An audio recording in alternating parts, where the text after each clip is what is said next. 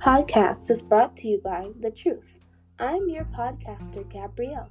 On this fabulous first podcast, we're going to talk about global warming.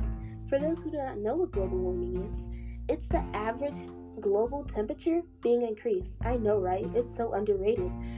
This has gone on for over 50 years.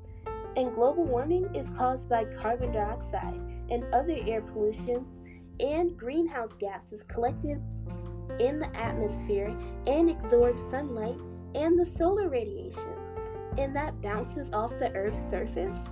And the effects are crazy melting glaciers, early snowmelt, and severe drought.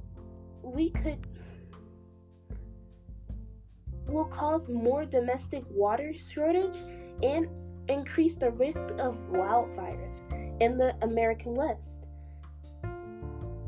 the if you would like to fix these problems, you can reduce your carbon your own carbon footprint by following these simple steps.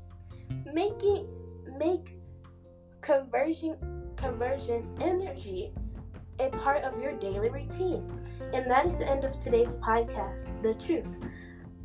I hope you guys enjoy the podcast. Bye.